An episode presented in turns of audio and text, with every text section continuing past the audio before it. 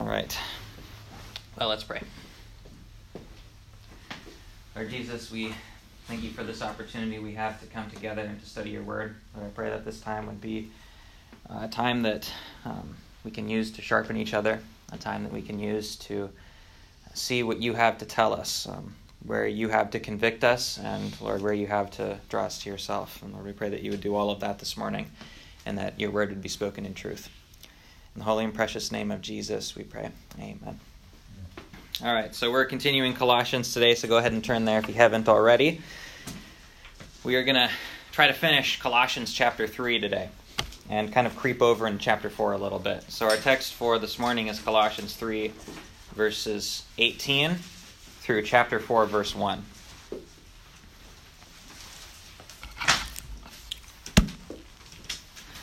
Would anyone volunteer to read that text for us this morning? Colossians 3, verses 18 through 4, 1.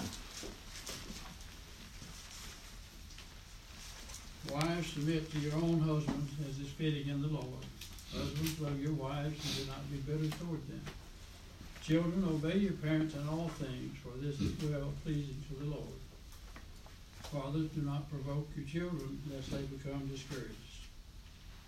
Bondservants, obey in all things your masters according to the flesh, not with eye service as men pleasers, but in sincerity of heart, fearing God.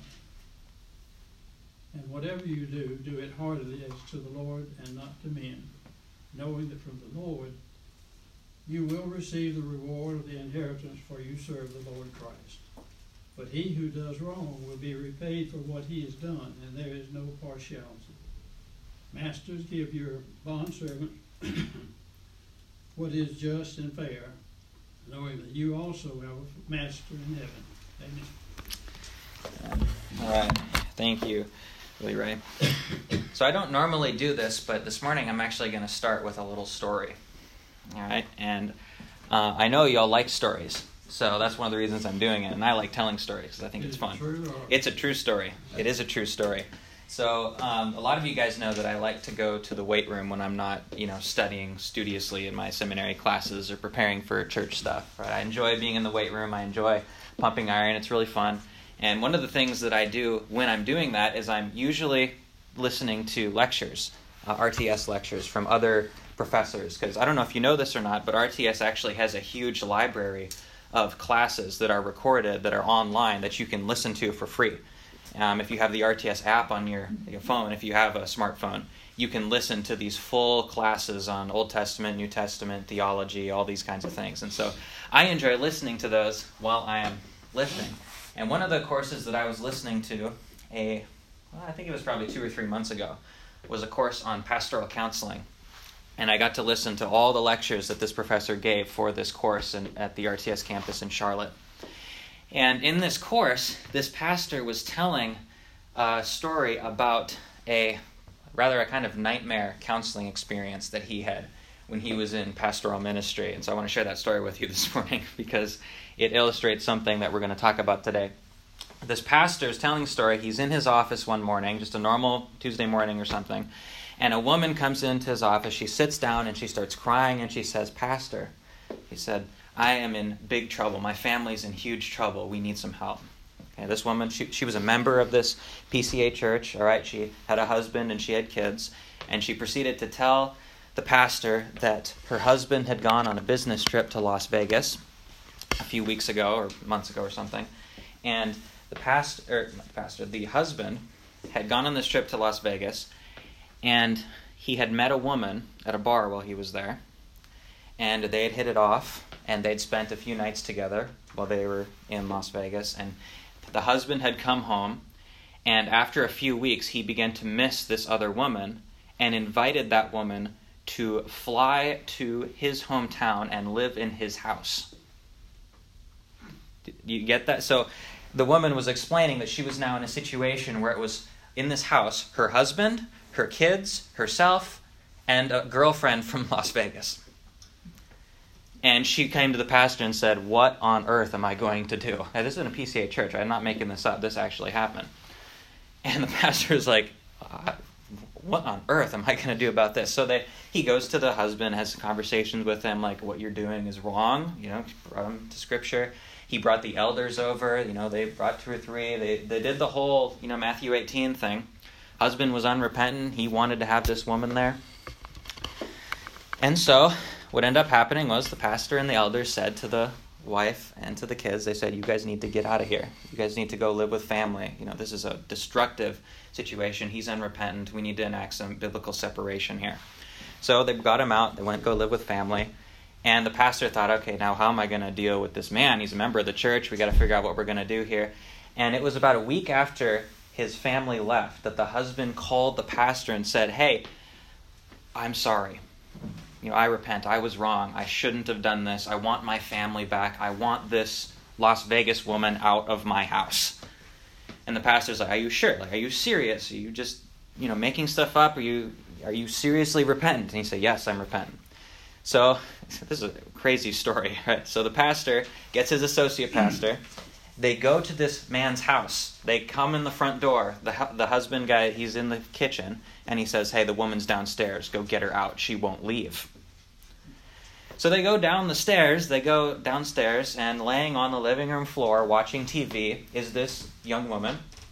And she's mostly naked. There's drugs in the air, and she's eating SpaghettiOs out of a can. And the pastor is like, you know, trying to cover her up with his hands. He doesn't want to look at her, and he's like, You need to leave. The guy does not want you here anymore. Get out of his house. And she wouldn't leave. She just kept laying there, basically ignoring him, watching TV, eating her SpaghettiOs. The pastor continues to press her. Finally, he threatens to call the police to get her out of there. And he finally gets her to get up, and they start going upstairs. She's got her suitcase. She's going to get dressed upstairs. She walks through the kitchen as the two pastors are escorting her out, and she sees the husband sitting at the table. And in one motion, she grabs a giant phone book off the table and whacks him across the face and draws this huge bloody scratch across his face. And he gets really angry. The husband's angry at this. So he tries to grab her. She dodges the grab and runs out the front door. And then the husband runs out the front door after her. And then the two pastors are like, well, what are we going to do? So they run after her too. So we end up with this crazy sight. You can imagine this a half naked woman running down the neighborhood with a guy in you know a white tank top and sweatpants chasing her, and then two guys in suits chasing both of them. it was just an amazing, strange sight. And the neighbors called the cops because, of course, they were like, What on earth is going on? There's, there's something wrong here. Cops show up just as one of the pastors had tackled the woman and got her down to stop her from getting away. And the cops come up, they try to rectify the situation. The woman ends up slapping one of the cops, and then she's arrested for assaulting an officer, and they bring her to jail. The pastors go back to the church, they sit down in the office, and they're like, Oh, I'm glad that's over. She's gone. She's out of the house. We finally got rid of her. Now the husband can get, we can get meet with the husband and we can try to fix the family situation, bring the wife and kids back, figure out how we are going to make this right again. It's got to do it slowly, but we're going to figure this out. Pastor decides that the next day that he wants to go talk to this woman and he wants to get her out of town first of all. He wants to get her back to Las Vegas. The church has got money to send her back. He goes to the police station. He asks to see her and the police officer says, Oh, she's not here anymore. She's gone. And he said, What do you mean she's gone? She was arrested yesterday. How can she be gone? Well, she was bailed out. The pastor says, Well, who bailed her out? That's right, it was the husband. The husband bailed his Las Vegas girlfriend out, the one he wanted out of the house the previous day, the one who was on drugs and laying in front of the TV and had wrecked his whole family. He bailed her out and brought her back to his house. This is a true story. If you want to hear the whole story and all the details, you can go and listen to that RTS class on the app. But this was at a PCA church, PCA members. I don't know how long ago it was, but this is a true story. And here's the reason why I tell it. Okay, it's pretty pretty crazy. Here's why I tell it because this man, this husband, was trying to live his life and structure his relationships and structure his family based entirely on his own sinful desires. Zero care for his family, zero love for his wife, all he wanted to do was gratify his own lusts. And he destroyed his family and he destroyed his life in the process. And we look at this situation from the outside and we say, What on earth? This is crazy. How could anybody do this? That's a fairly simple answer how anyone could do it, because any of us could do it when we get caught up in sin. When we get caught up in not ordering our lives after how the scripture has prescribed us to do it. How we get caught ordering our relationships in ways that the scripture has not mandated. And we start doing everything based on what we want it can happen to anybody.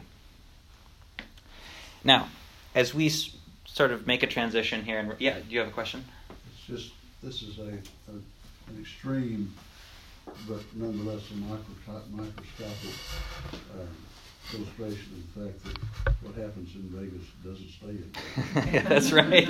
That's exactly right. That is exactly right. A good principle to remember. I think that's in the Bible in Second Hesitations. Yeah, Second Hesitations three or something.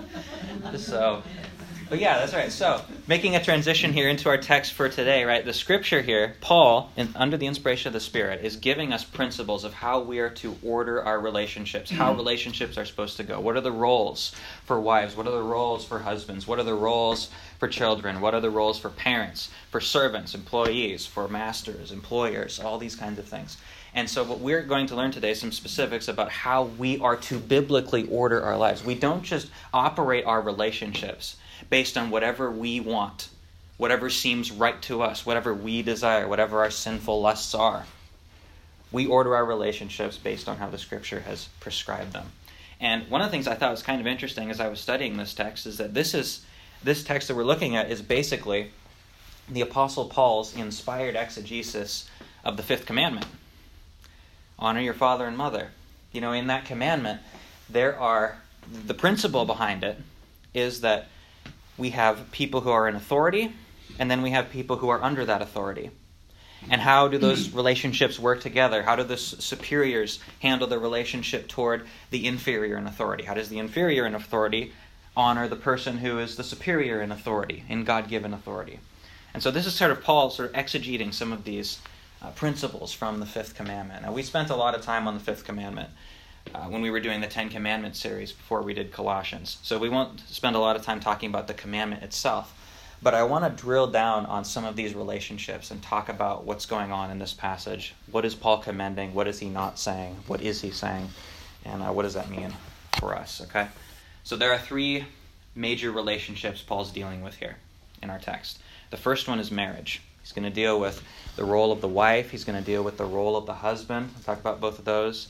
He's going to deal with uh, the role of children, the role of parents, and he's going to deal with the role of servants and masters.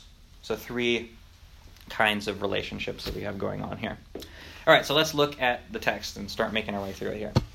Verse 18, as we read just a moment ago, wives, submit to your husbands as is fitting in the Lord.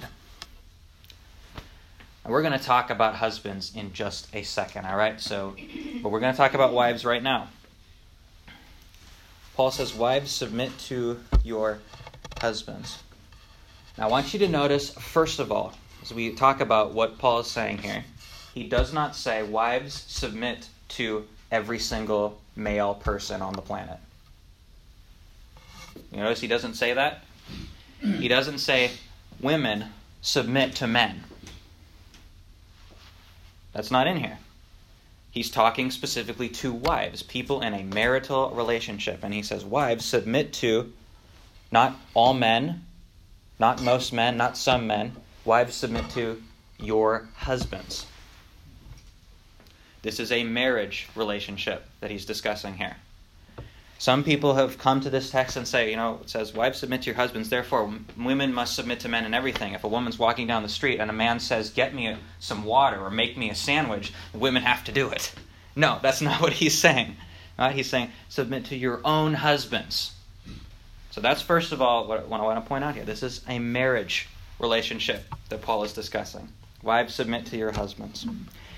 Secondly, looking at that word submit. Wives, submit to your husbands.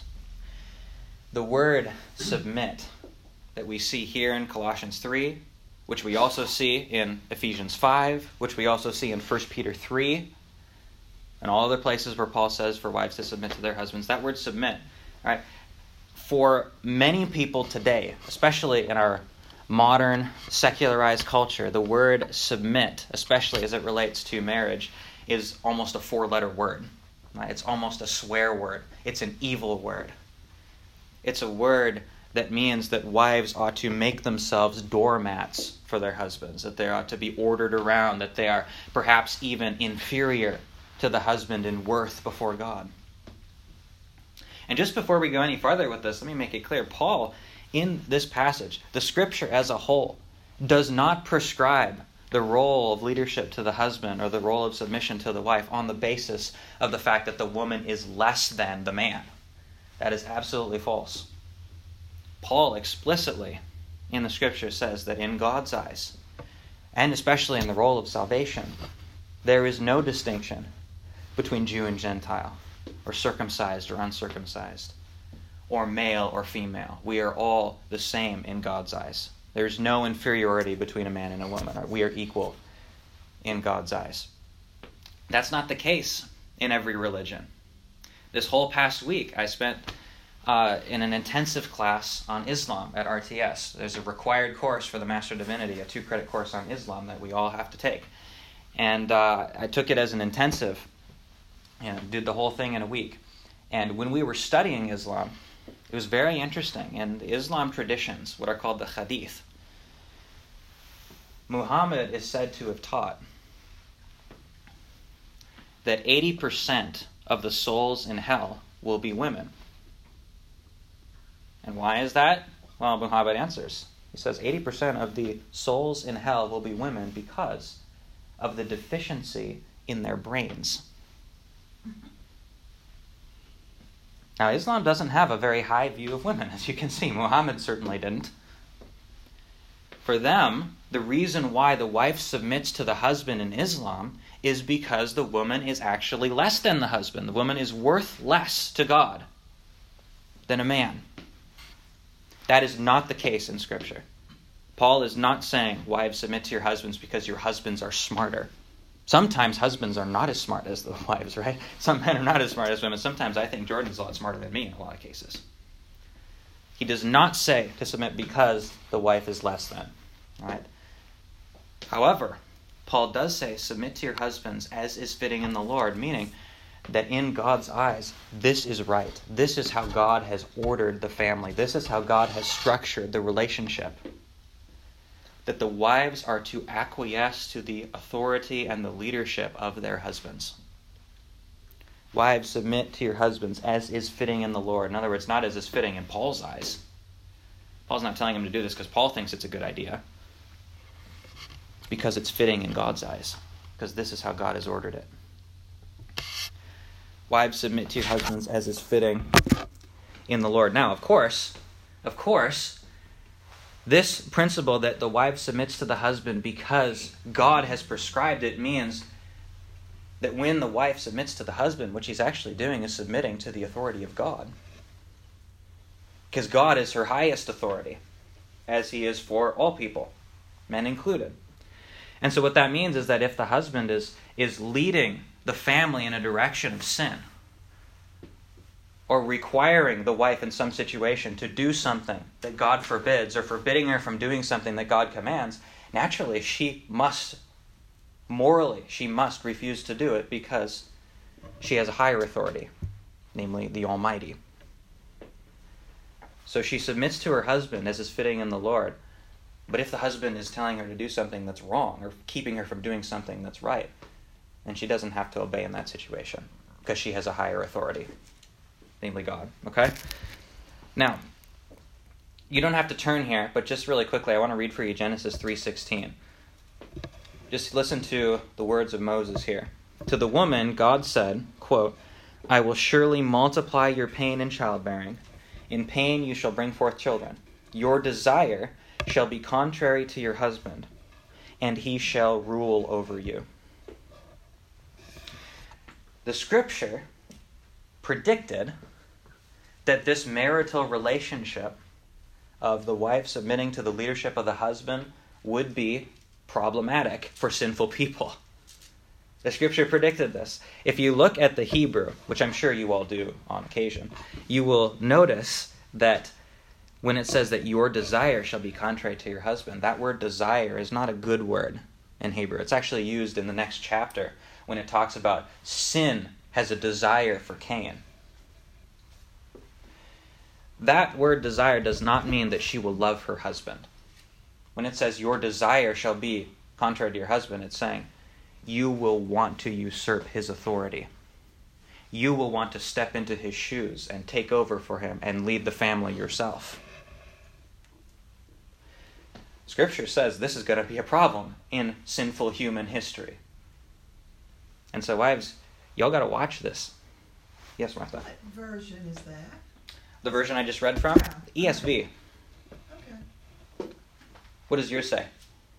Um, your desire shall be for your husband, and he shall rule over you. Yeah, there, there's a, a preposition in the Hebrew that can be translated either way. And there, the ESV is taking the word desire and they're trying to catch the negative aspect of it. Even in that translation, if you understand the word desire as in bad desire, your desire will be for the position of your husband. You can take it that way. So the ESV is just trying to make the, the negative connotation a little more clear. So anyway, um, uh, the scripture knew that this would be a problem in the future. And likewise, notice what it also says Your desire shall be contrary to your husband, and he shall rule over you. Now, this I think is talk. I think this is my opinion, but I think that that this part of the verse, the second part about the husband ruling over, is also the warning to the husband, because the Hebrew word for rule that's showing up here is a word um, that is closely associated with kings and domination. It's a kingly, royal word to rule, meaning your desire will be to usurp the authority of your husband, and your husband shall be tempted to dominate you. Your husband will be tempted to use his legitimate God given authority to stomp on you and to abuse you. And if that's the case, if that's the warning here, then that certainly has happened in history. Men have certainly taken advantage of this God given responsibility and have abused it. And that leads us right into what Paul says to the husbands here in verse 19 Husbands, love your wives and do not be harsh with them. Here, us husbands, listen up. There's two things Paul says we need to watch out for. First of all, we need to love our wives. We need to love our wives. And the simplest definition I can think of of how to make that really practical is by love, we need to put their desires and their needs before our own. We need to put the desires and the needs of our wives before ours. That is, that when we as husbands are exercising our authority in the relationship, our leadership, our God given leadership, that we are not using this leadership as a license for tyranny but rather as an opportunity to serve our wives and better our families and further the glorification of God in our lives. We put their desires and their needs above our own. We love our wives. That's hard. Because I don't know about you, but when I find myself in a position of authority, I'm greatly tempted to use that authority to gratify my desires and fulfill my needs, not someone else's. But that's what Paul is calling us to do here. We love our wives in that way. And then, secondly, he says, do not be harsh with them. Do not be harsh with them. And I think what he's saying here is don't dominate. Don't use your wives as a doormat. They are not your slaves. You don't order them around. You don't speak harshly to them. What's interesting is in Islam, when they talk about the wife submitting to the husband, because they have this kind of teaching in the Quran and the Hadith as well. If you look at the Quran, I'm going to read for you here a section of it. Listen to these words that Muhammad claims Gabriel gave him from God. This is from the Quran, Surah 4, verse 34. Quote Men are the protectors and maintainers of women because Allah has given the one more strength than the other, and because they support them from their means. Therefore, the righteous women are devoutly obedient and guard in the husband's absence what Allah would have them guard. As to those women whose part ye fear disloyalty and ill conduct, first admonish them, next refuse to share their beds, third strike them. But if they return to obedience, seek not against them means of annoyance, for Allah is most high, great above you all.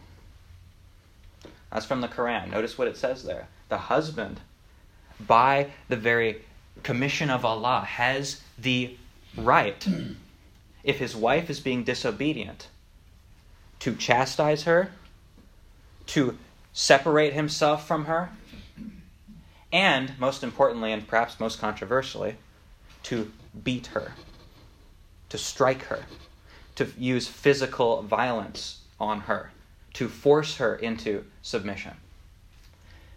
Now, one of the ways that we husbands can be harsh with our wives or dominate our wives, as Paul is describing here, is we can try to force our wives to be submissive husbands. We can try to do that sometimes. We can try to get in their face and yell at them, submit, submit, submit. Why aren't you submitting? But you know, the thing is, nowhere in the scripture are we as husbands given the permission to force our wives to become submissive. We're not permitted to do that. We can show them the Word of God, and under the authority of the Scriptures here, show them that this is their duty, but we cannot force them to do anything. We certainly cannot use any kind of violence, verbal or physical. Husbands, love your wives and do not be harsh with them. Do not dominate them. Do not use your God given authority as a license for tyranny. This is hard sometimes. But if we're going to maintain the biblical balance here, we must heed Paul's two warnings here. Okay? So those are his words for wives and for husbands. Now he changes the relationship just a little bit. He's still focused on the family, but he moves here to give an admonition to children. Now, I won't spend a huge amount of time on this because there aren't any children in this room, but this is just good for us to know. Verse 20 Children, obey your parents in everything, for this pleases the Lord. I don't know if you've noticed, and I'm.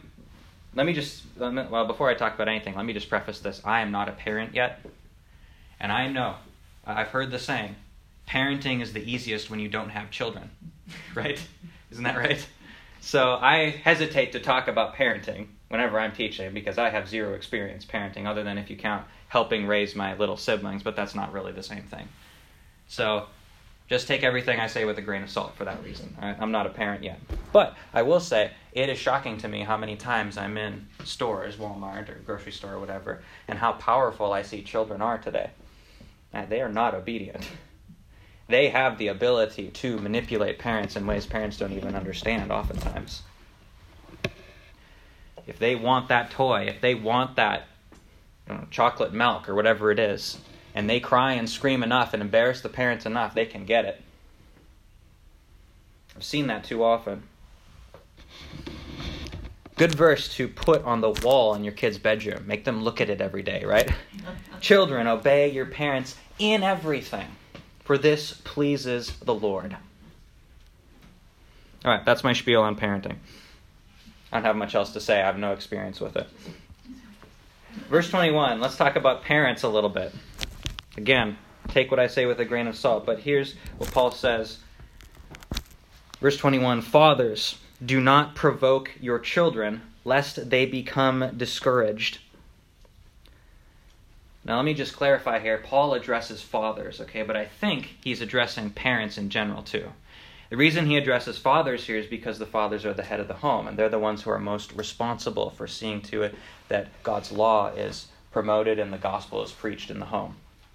Uh, this is the same reason why um, the fifth commandment, remember the Sabbath day, is directed to fathers, because they're the heads of the household. It doesn't mean the wife doesn't have to follow the commandment, but it, it does mean that the father has the chief authority of making sure that it is um, practiced. So that's why father here, I think, is uh, emphasized. But nonetheless, it says fathers or parents Do not provoke your children, lest they become discouraged. I think there are a, a lot of ways that we can provoke children. A lot of ways that parents can provoke children. And the only reason I talk about this is because I do have experience with this being on the child's side of the provoking. You know, and I think all parents provoke their children from time to time, whether they realize it or not. For example, you can provoke your children when they come to you with questions about Christianity or questions about religion, and you instantly shut them down and don't talk about it, and you panic, and you tell them to stop thinking that way. That's a way you may provoke your child. Because they may then, when they see your panic and see your, ah, you're questioning, that can shut them down to further conversation. It can shut them down to further discussion. Don't do that. I know it's tempting, right? It's tempting. If you see your kids and they're like questioning, I wonder if Jesus really was a, a, human being in history. I wonder if God really exists. It can be really tempting to panic and just like get all over them and say, What, what are you saying? You can't say that. Don't ever say that in this house again. It can be really tempting to do that because, you know, parents love their kids. You don't want to see them questioning. You want them to be strong in their relationship with Christ. But we can provoke them by jumping on them too harshly. You can also provoke them in other ways by, say, not being happy with where God may be leading them in their life, where they, like, say, their vocation, the college they want to go to, or those kinds of things. But be careful about that. Be careful about that. And I'm sure you can, because we're running out of time, I don't have a lot of time to continue here, but there's other ways you can provoke your children. And just think about how, in a, uh, a precise situation, that may happen, how you may be able to do that. You don't want to provoke your children because they get discouraged. They get discouraged in the surety of God's calling on their life, that God may be calling them to go do something. You might be, well, I'm not sure about that. That could question whether they that could question God's calling that He may legitimately have on them. They could get discouraged in the fact that that they don't think you love them anymore because you attack them for something that they believe. And be careful about that too. So, parents, do not provoke your children lest they become discouraged. Now, in verse 22, Paul makes the transition to the third relationship this morning. And that's the relationship between servants and masters servants and masters. Now, we don't have, you know, slaves and servants in our American culture today, right?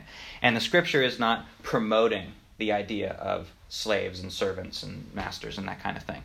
Right? But what the scripture is doing here is it's saying if you find yourself in the situation of being a slave, here's how you're to act so you can glorify God even in that situation.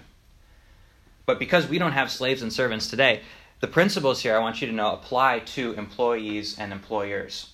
Right? Because all of us, well, unless you're self employed, all of us work for somebody. We all have masters in our life to some extent. Even, I mean, and you can maybe, if you're retired, just think about what you did have, or you can think about your your um, servant master relationship as maybe being something like the elders of the church, or some other relationship. Maybe it's the government, there are all kinds of situations in which we find ourselves as people who serve someone higher than us in authority. And here are the principles that Paul gives. First of all, for the servants. Verse 22 Bondservants, obey in everything those who are your earthly masters, not by way of eye service, as people pleasers, but with sincerity of heart, fearing the Lord. Whatever you do, work heartily as for the Lord and not for men knowing that from the Lord you will receive the inheritance as your reward. You are serving the Lord Christ. As a servant, or as an employee, as we would call it today, what is the scripture commanding us to do? It's commanding us to work hard for our employee, our employers. Work hard, diligently, not eye service. That is, we don't work hard when they're watching, and then as soon as they leave, decide, oh, well, now I'm going to take a coffee break for the next two hours. No, we work hard all the time. Why? Because, say he says right there in the end of verse 24, you are serving the Lord Christ. You are serving the Lord Christ. The reason why we are to work hard for our masters, for our employers, for our bosses, for whatever, is because in that, God accepts the services rendered to our master as the services rendered to himself. When we serve our bosses, we are serving Jesus. That's not a motivational speech from me. That's Paul's words. When we serve our bosses, we are serving the Lord Christ. When we serve, can I insert for bosses? Can I insert when we serve our church, when we serve our session, when we serve our government? We are serving the Lord Christ, assuming we're not doing something sinful in our service. Verse 25 For the wrongdoer will be paid back for the wrong he has done, and there is no partiality. For the wrongdoer will be paid back for the wrong he has done, and there is no partiality. There's two things here. First of all, if we are serving and we are slipshod in our serving, if we are working for our masters and we do not work hard and we are lazy, the wrongdoer, if we are the wrongdoer, we'll be paid back for the wrong we've done. Likewise, if Paul now is beginning to make a transition to talking about masters, and he's saying, if masters are abusing their servants, if masters are abusing their workers, that doesn't mean you don't still work hard. That also means that you must still work hard, but know that the master's going to get his penalty for that from God. Vengeance is mine, declares God. And that leads us to chapter 4, verse 1 Masters, treat your bondservants justly and fairly, knowing that you also have a master in heaven. I don't know how many of you have been masters in your life or are masters in your life in some way. And by that I mean, are you in a position where you have people who work for you in some sense? I don't think I've ever been a master. I don't think so. Maybe some of you have. Serve on a session? Your deacon? Are you a boss at work somewhere? We have people under you. There's all kinds of ways that this could be fit in. Maybe, maybe, as a master, you're simply a parent, and you have subordinates, your children. And Paul here for the masters, for those who have people who work for you, if you will, treat your servants justly and fairly, knowing that you also have a master in heaven. We, as, as masters, are commanded to treat them well, treat our servants well, treat our employees well, treat our congregants well. Fill in the blank. We're commanded to do that. All right, so those are th- Paul's three major relationships that he's dealing with here. And you can see all of these, as we talked about the fifth commandment in our Ten Commandments series, all of these kind of fall into that category. This is, this is an exegesis of the principle of, of the fifth commandment, of how inferiors and superiors in authority are treated, how they treat each other. Now, I recognize that there's a lot of stuff in this passage that is extremely countercultural in our own day, particularly the stuff about what the wives are to do in the God given marriage roles. Right? Our culture does not like this. It fights it hard. Feminism has tried to basically take a sledgehammer to the scriptures on these things. And there's you know there's a lot of things that feminism has done well. You know, there was trouble and inequality and injustice for women for a long time, and that they did help to correct some of that. But really, they threw the baby out with the bathwater because the scripture, while it commends the equality of women and men under God, it also gives different roles to men and women. We don't erase those. They are not from the culture, they are from the Word of God. And we must follow them. This is the key to a godly marriage, a happy marriage, when we do it the way God says it.